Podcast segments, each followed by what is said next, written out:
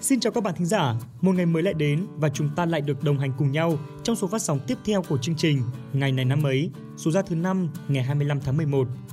Các bạn thân mến, như thường lệ, trước khi đến tìm hiểu những sự kiện đã xảy ra vào ngày hôm nay trong quá khứ, thì chúng ta hãy cùng ngó nghiêng một chút xem thời điểm hiện tại đang có những thông tin nào nhận được nhiều sự quan tâm.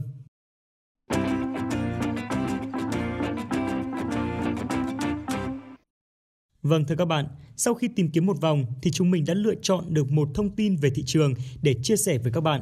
Và cụ thể, đó là về thị trường xăng dầu. Theo dự báo của các chuyên gia, giá xăng trong nước ở phiên điều chỉnh giá ngày hôm nay 25 tháng 11 có khả năng sẽ giảm theo giá xăng thế giới.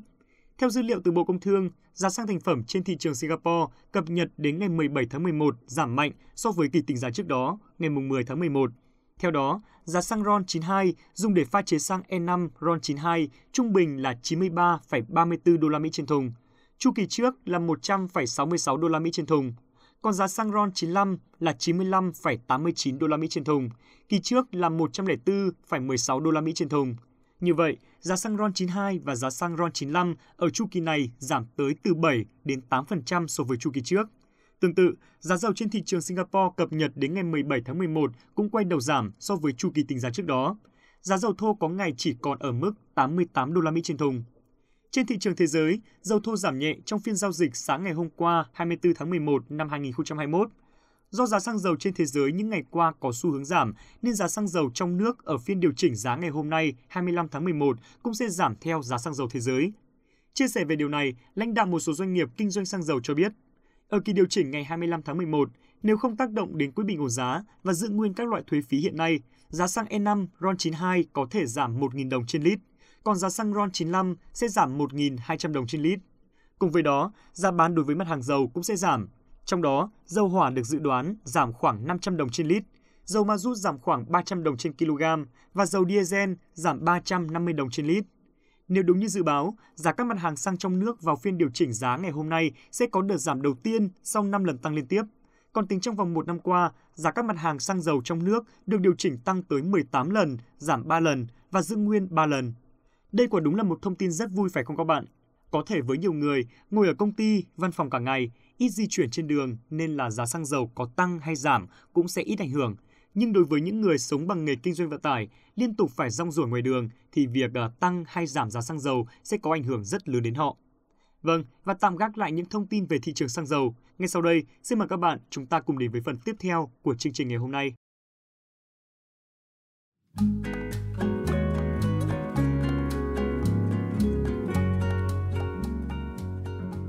Các bạn thân mến, hôm nay là thứ năm, ngày 25 tháng 11, là ngày thứ 329 trong năm Xin được gửi những lời chúc tốt đẹp nhất tới các bạn thính giả có sinh nhật trong ngày hôm nay nhé. Chúc các bạn sẽ luôn có thật nhiều sức khỏe và may mắn trên con đường phía trước. Các bạn thân mến, có người nói rằng người tích cực sẽ giống như mặt trời vậy, dù ở bất cứ nơi đâu cũng có thể tỏa sáng. Quả đúng là như vậy, chỉ khi ta giữ được một trái tim bình lặng, ta mới có thể không sợ hãi mà bình thản đối mặt với mọi biến cố. Chỉ khi có được một tâm hồn rộng mở, ta mới có thể tìm thấy được sức mạnh khiến ta làm được những gì mà bản thân mình mong muốn. Hy vọng rằng tất cả chúng ta đều có thể giữ được một trạng thái thật tốt, vững vàng, không sợ hãi mà tiến về phía trước.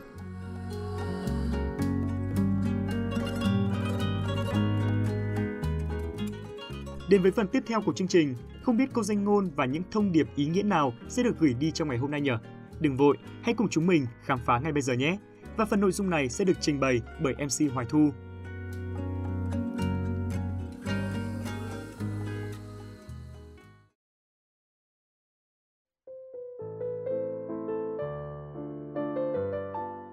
Chào các bạn thính giả đang theo dõi ngày này năm ấy ngày 25 tháng 11 và ngay bây giờ hãy cùng với mình khám phá một câu danh ngôn các bạn nhé.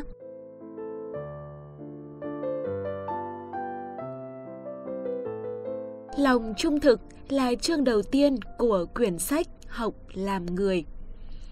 Bạn thân mến, người có đức tính trung thực sẽ là người luôn tôn trọng sự thật, chân lý, lẽ phải, không làm sai lệch sự thật – Do đó, lòng trung thực chính là yếu tố quan trọng nhất, yếu tố cốt lõi để xây dựng niềm tin giữa con người với con người, từ đó tạo nên những mối quan hệ tốt đẹp và bền vững. Hãy cùng điểm qua một vài ví dụ đơn giản. Khi ta đi học, ta quên không làm bài tập về nhà, ta dám đứng lên nhận lỗi và sẵn sàng sửa lỗi trong những lần sau thì đó chính là trung thực. Trong khi thi cử, ta nghiêm túc làm bài, không quay cóp, không sử dụng tài liệu, không chép bài của bạn, đó cũng chính là trung thực. Hay trong kinh doanh, ta cam kết đảm bảo về chất lượng sản phẩm cho khách hàng, đó cũng chính là trung thực. Lòng trung thực được thể hiện ở quanh ta mọi lúc, mọi nơi, trong mọi lĩnh vực – trong cuộc sống, đức tính trung thực được thể hiện rõ ràng nhất là khi ta thật thà, thẳng thắn nhận lỗi khi mình mắc lỗi, không báo cáo sai sự thật, không tham lam, gian dối, lấy của người khác làm của mình. Sống trung thực, giữ lòng mình ngay thẳng, trong sạch sẽ giúp ta không dễ dàng bị sa ngã bởi vinh hoa phủ phiếm mà người khác mang ra dụ dỗ. Sống trung thực là ta đang góp phần làm nên một xã hội văn minh và công bằng. Và hơn cả, khi sống trung thực, ta sẽ không cảm thấy cắn rứt lương tâm hay có cảm giác tội lỗi. Và đó chính là điều khiến ta sống thật hạnh phúc và hãnh diện. Hành trình cuộc đời của chúng ta như một cuốn sách. Chương đầu tiên sẽ là những gì ta cần học đầu tiên và đó là nền tảng để ta viết nên những chương tiếp theo. Nếu bài học đầu tiên mà ta học sai thì mọi thứ về sau cũng chẳng thể nào mà đúng được. Và bài học đầu tiên chúng ta cần học đó chính là lòng trung thực. Tại sao ư? Tại vì chính lòng trung thực sẽ giúp ta có những quyết định đúng đắn trong mọi hành trình về sau, giúp ta tạo nên giá trị con người ta trong mọi hoàn cảnh.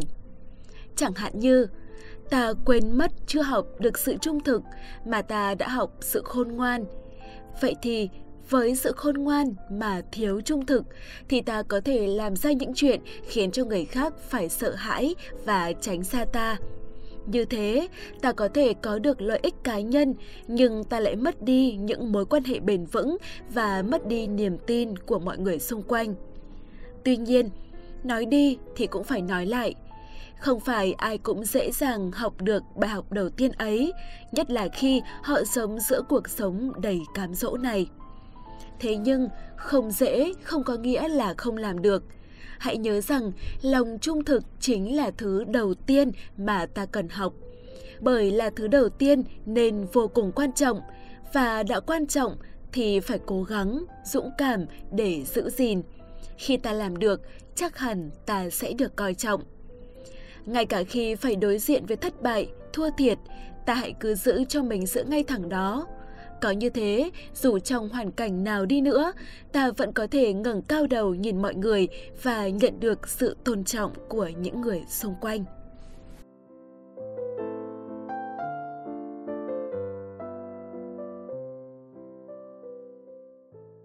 Phần cuối của chương trình ngày hôm nay, xin mời các bạn, chúng ta hãy cùng Phạm Kỳ gặp lại Huyền Trang để ngược thời gian về quá khứ, tìm hiểu xem ngày 25 tháng 11 này của nhiều năm về trước có những sự kiện gì nổi bật.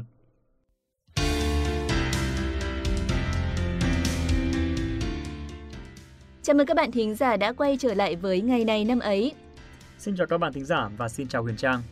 Bình thường lúc nào Kỳ cũng nhắc nhở Trang về việc không được uể oải trong phòng thu. Thế mà sao hôm nay nhìn như người mất hồn thế? Đăm chiêu suy nghĩ cái gì đây? À, thực ra thì Kỳ đang vắt óc suy nghĩ xem không biết tặng quà gì cho sinh nhật 8 tuổi của đứa cháu ấy mà. Ui giời ơi, có thế thôi mà cũng phải suy nghĩ. Cứ lên lương văn can với hàng mã thì thiếu gì, trẻ con thì tặng đồ chơi là miễn bàn rồi. À ừ nhờ, cái phô lương văn can gắn với cả tuổi thơ thế mà Kỳ lại quên mất. Ngày bé lúc nào cũng ao ước được bố mẹ cho lên đó mua đồ chơi, thậm chí ngắm thôi cũng đã thích mắt lắm rồi. Đấy, thế mà nỡ lòng nào lại quên lãng tuổi thơ cơ chứ. Mà nhân nhắc tới con phố nổi tiếng này thì Trang cũng bật mí cho Kỳ cùng các bạn thính giả được biết. Hôm nay, ngày 25 tháng 11 cũng chính là ngày sinh của trí sĩ, nhà yêu nước Lưu Văn Can đấy. Hôm nay đúng là may mắn, nhờ có Huyền Trang mà vừa biết chỗ mua quà cho cháu, lại vừa biết thêm một thông tin rất bổ ích nữa. Đấy. Bây giờ thì chúng ta sẽ cùng đến với phần nội dung thông tin chi tiết của ngày hôm nay nhé.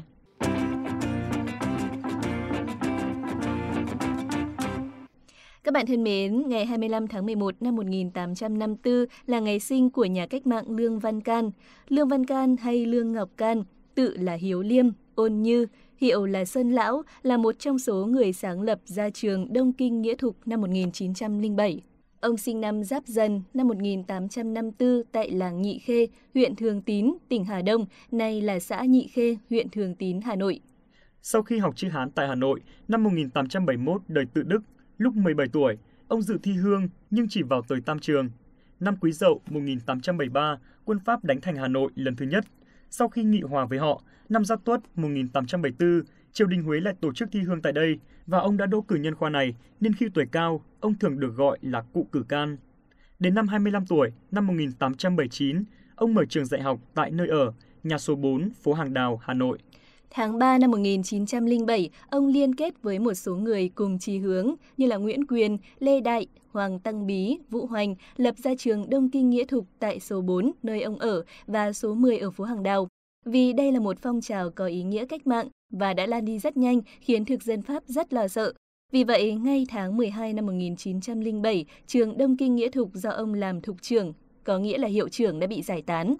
Ít lâu sau, nhân vụ đầu độc lính Pháp ở Hà Nội tức là ngày 27 tháng 6 năm 1908, thực dân Pháp cho bắt Lương Văn Can để khai thác những tin tức về vụ việc ấy, nhưng do không có chứng cứ kết tội nên phải thả ông ra.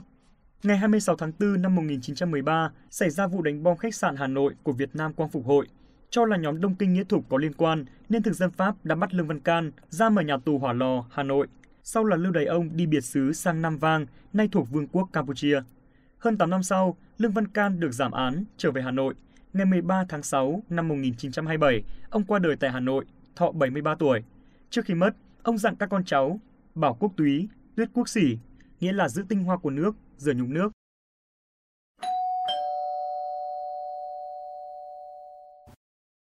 Sau đây mời các bạn cùng chuyển sang thông tin tiếp theo. Ngày 25 tháng 11 năm 1992 là ngày mất của cố nghệ sĩ nhiếp ảnh Phạm Văn Mùi. Ông được xem là một trong những cây đại thụ của nền nhiếp ảnh Việt Nam, chuyên về ảnh đen trắng và kỹ thuật phòng tối. Ông sinh ngày 1 tháng 6 năm 1907 tại Nam Định, quê quán ở làng Đông Ngạc, tỉnh Hà Đông, nay là Hà Nội. Ông là một trong những nhà nhiếp ảnh sớm nhất của Việt Nam.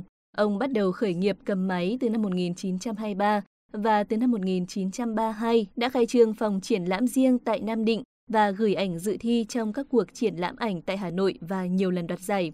Trong thời gian này, ông cũng chơi thân với nhiếp ảnh gia Võ An Ninh và dạy nhiều học trò. Đề tài ảnh của Phạm Văn Mùi tập trung đề cao cái đẹp trong văn hóa Việt Nam, từ ý niệm trung thủy qua ảnh tĩnh vật trầu cao đến bộ ảnh suối tóc của người phụ nữ Việt Nam từng nổi tiếng cả trong và ngoài nước. Tác phẩm Suối tóc của Phạm Văn Mùi cũng đã được chọn in vào Bách khoa tự điển Việt Nam. Ngoài sáng tác ảnh, ông còn là một nhà sư phạm nhiếp ảnh. Khi vào Nam, ông mở lớp và phụ trách dạy ảnh phổ thông và ảnh nghệ thuật tại trường Bách khoa Bình Dân ở Sài Gòn suốt thời gian từ năm 1958 đến năm 1975. Các bạn thân mến, trên đây cũng là những sự kiện đáng chú ý trong nước ngày 25 tháng 11. Ngay sau đây, chúng ta sẽ cùng đến với những thông tin trên thế giới.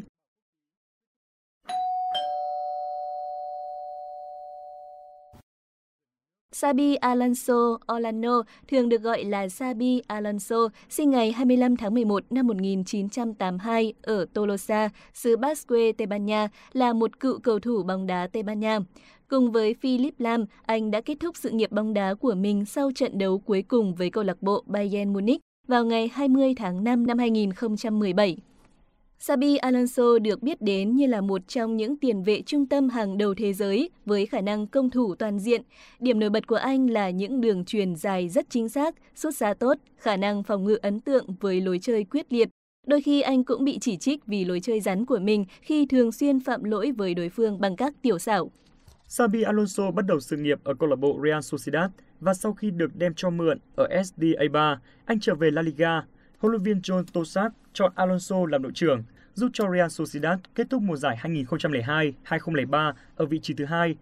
Cầu thủ người Tây Ban Nha chuyển tới Liverpool vào tháng 8 năm 2004 với mức giá 10,5 triệu bảng Anh. Anh vô địch cúp Champions League ngay trong mùa giải đầu tiên của Anh cùng với đội bóng mới. Mùa giải tiếp theo, anh vô địch cúp FA và cả siêu cúp Anh.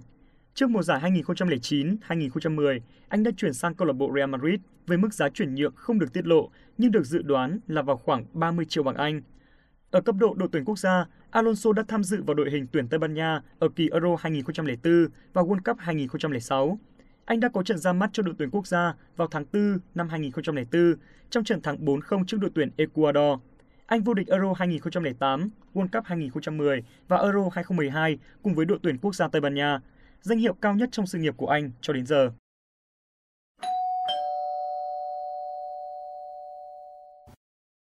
Bây giờ, xin mời các bạn tới với thông tin cuối cùng của chương trình ngày hôm nay. Ngày 25 tháng 11 năm 2016 là ngày mất của cựu Thủ tướng Cuba Fidel Castro.